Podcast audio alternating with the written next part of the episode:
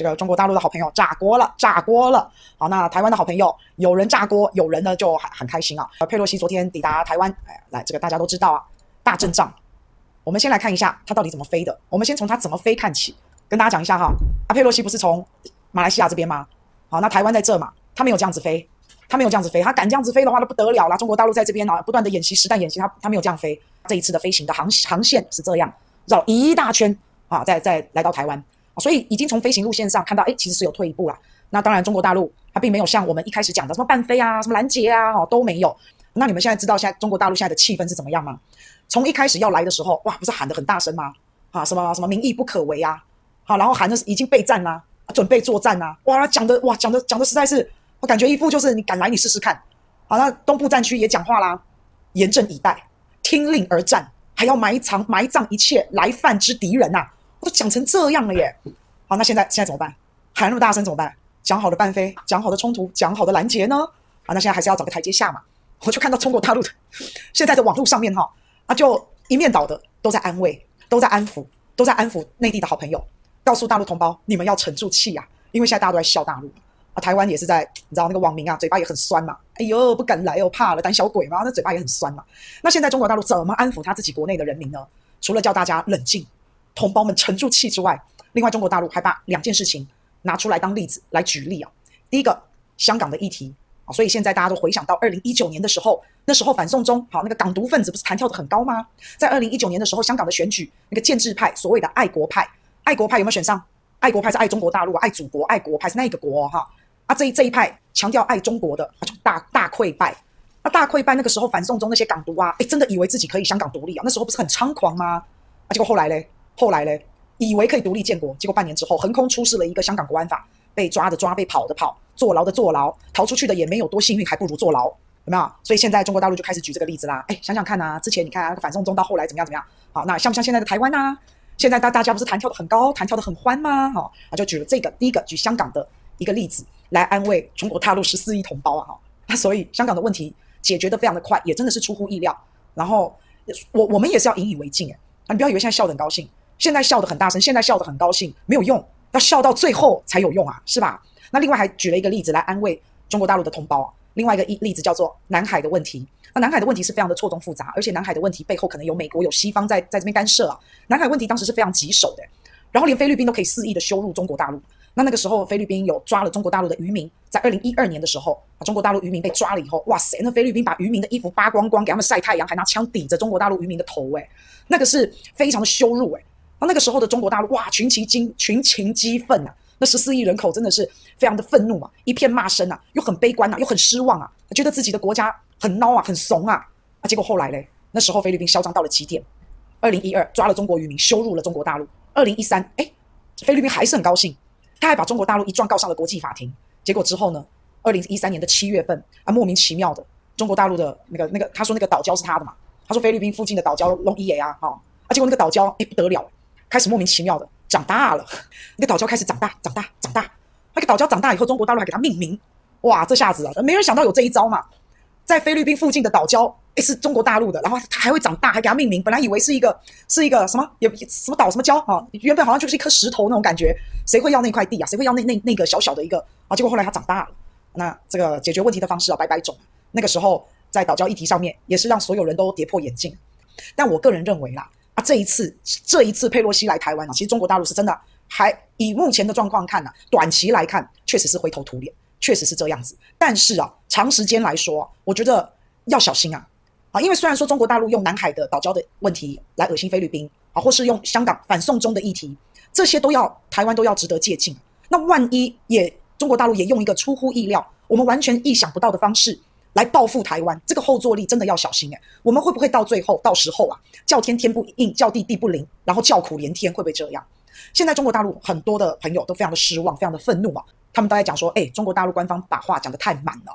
那现在把话讲得太满的这些人就被拉出来当做战犯，代表人物就是《环球时报》的总编胡锡进。大家都在问胡锡进啊，你不是说要伴飞？不是讲好了中方会采取坚决的什么应对？不是讲好了会采取有力的反制措施，在哪里？中国大陆不是讲好要捍卫自己国家主权、领土完整吗？在哪里？啊，中国大陆不是说了吗？裴洛西敢来台湾的话，拭目以待，在哪里？好，这些话现在听起来其实很空啊，但是你要去仔细听他的话哦。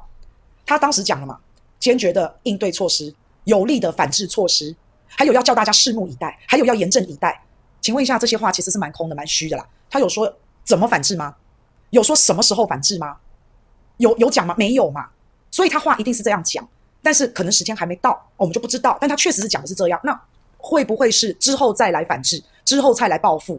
他不一定是佩洛西来的这个时候啊，一定要去伴飞，一定要去拦截，才算是他所谓的反制嘛。他这一些话都是很有想象空间的啊。说所以虽然说是很空，但他确实也没有说要如何反制，要怎么反制啊？严阵以待啊，拭目以待啊。哎呀，都是这些话啊。那你再听听看，那个军方东部战区讲的也是一样嘛，严阵以待，要听令而战。要埋葬一切来犯之敌啊！这个是东部战区讲的，他说了嘛，要听令而战。那他是要听令，那他就没有听到命令，你懂我意思吗？他听令而战，可是没有人下命令给他啊，所以他就没有要战啊。好，所以这些话都是他讲出来，都是反制，有时候是慢慢来，一步一步，他不一定会是现在立刻，还真的要伴飞。中国大陆不是要演习吗？他八月四号要开始演习嘛？来，演习的范围啊，长这样，一二三四五六啊，六六六块，我们画红红色的这个框框啊，演习的范围是这样。啊，是没有错啦。这个演习啊，这一次的演习，八月四号虽然说是佩洛西离开了啦，佩洛西已经走了啦。啊，那但是呢，你可以看到这几块演习的这个区块，它就基本上就是把台湾包围了嘛，把台湾锁起来了嘛，把台湾的海跟空都锁起来了。而且这一次中国大陆八月四号要开始的演习啊，它这个军事活动、军事训练是更大规模，比起以往都更大规模，比起以前中国大陆的演习区，这一次你可以说叫做前所未见。而且你也可以看到，你你你知道吗？一个国家啊，它的经济海域。我们我们会画嘛？我们会画十二海里是我们的国土，诶，海海的领这个领海权是中华民国的耶。他想要管你的，有没有？他就给你突破海峡中线，他就给你突破十二领海十二里的这个领海的这个界限啊。我们这个是我们的国土，我们往上通这样子看，这是我们的领空啊，这是我们的领海。所以他连这个十二海里的这个领海，他也不管你了。那更不要说什么西南的防空识别区，他没再理你。之后要演习针对这六大块，而且这六大块为什么这样划分？诶，他也不是乱划分诶。这六大块都是我们台湾军事基地的这个所在地，哎，所以他针对这六大块在演习，等于就是在军事上面会封锁了我们的军事基地。那再来呢，这六大块哎也是我们港口分布的区块。那港口是什么？经济嘛，贸易嘛。除了军事以外啊，好，我们的贸易要出海啊，船啊、船只啊等等啊。那所以就是在军事上面还有经济上面，这六大块其实就是我们台湾的命脉，哎，我们很莫名其妙，哎，你知道我们莫名其妙什么？我们就是莫名其妙的，哎，就被围起来了。你们再想想看，这个俄乌战争啊。俄罗斯用的招数是什么招？叫做我把你围住，我围而不打，还记得吗？俄罗斯就是用这一招嘛，他到处去围人家嘛，围人家的城市啊，围人家的钢铁厂，那到处围围围围围，他就不打你，他把你困死在里面。所以我们其实莫名其妙的，真的是莫名其妙的，无缘无故的。好啦，这下子好啦，中国大陆利用了佩洛西来台湾访问的这个借口，他突破了，冲破了一个原有的秩序。哎，原本。人家还在乎什么海峡中线啊？原本还在乎什么我们的我们的海域啊？我们自己有划线嘛？我们的海域啊，我们的制空啊，人人家原本还不会这样子突破，还不会冲破，现在就因为用了佩洛西当借口，突破了，冲破了，而且这个叫做改变现现有的秩序嘛，他就改变了我们现有的秩序啊，所以我们就是很莫名其妙，很无缘无故啊。那短期你你这样子看，当然民进党开心啊，可是长期来看啊，现在美国也开心，民进党也开心，可是长期来看呢，你不觉得中国大陆又突破了，又往前进了一步吗？你不觉得这对台湾非常非常的不利吗？那请问一下，佩洛西，你总要离开台湾吗？你走了以后啊，然后呢？然后呢？以后这一定会变成是常态。中国大陆现在就是在告诉你啊，没有什么，没有什么海峡中线啊，没有什么十二海里啊，没有什么什么西南防空识别区啊，我要来就来，我要在这边演习就演习，我随时就可以来，我随时可以在这边活动，而且我在这边活动活动呢，我也随时可以转化成真的战争。所以中国大陆他利用了这一次的冲突，虽然他没有选择跟中国，他中国大陆没有选择跟美国冲突，但是你觉得对台湾来讲，你觉得对台湾来讲？有什么好处？在时间、空间上，我们都被中国大陆围住了耶，围而不打，困而不打，就是这样啊，就是这样而已啊。所以我看不出来我们到底在高兴什么。好，那你看佩洛西来台湾，我请问一下，到底台湾对台湾有什么好？到底我们除了在军事上面啊被这样子之外，经济上面，请问一下对台湾有什么好处？有什么好处？哎，我们这几天的股票都狂跌吗？啊，这个股票中国大陆也跌，台湾也跌，你知道跌跌跌跌跌，大概有十兆。就就昨天这两天，十兆就就不见了耶！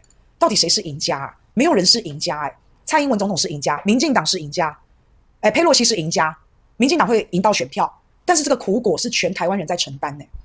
这只是开始哦，佩洛西来，这只是开始，这不是结束哎，不是说佩洛西走了就结束哎，并不是这样。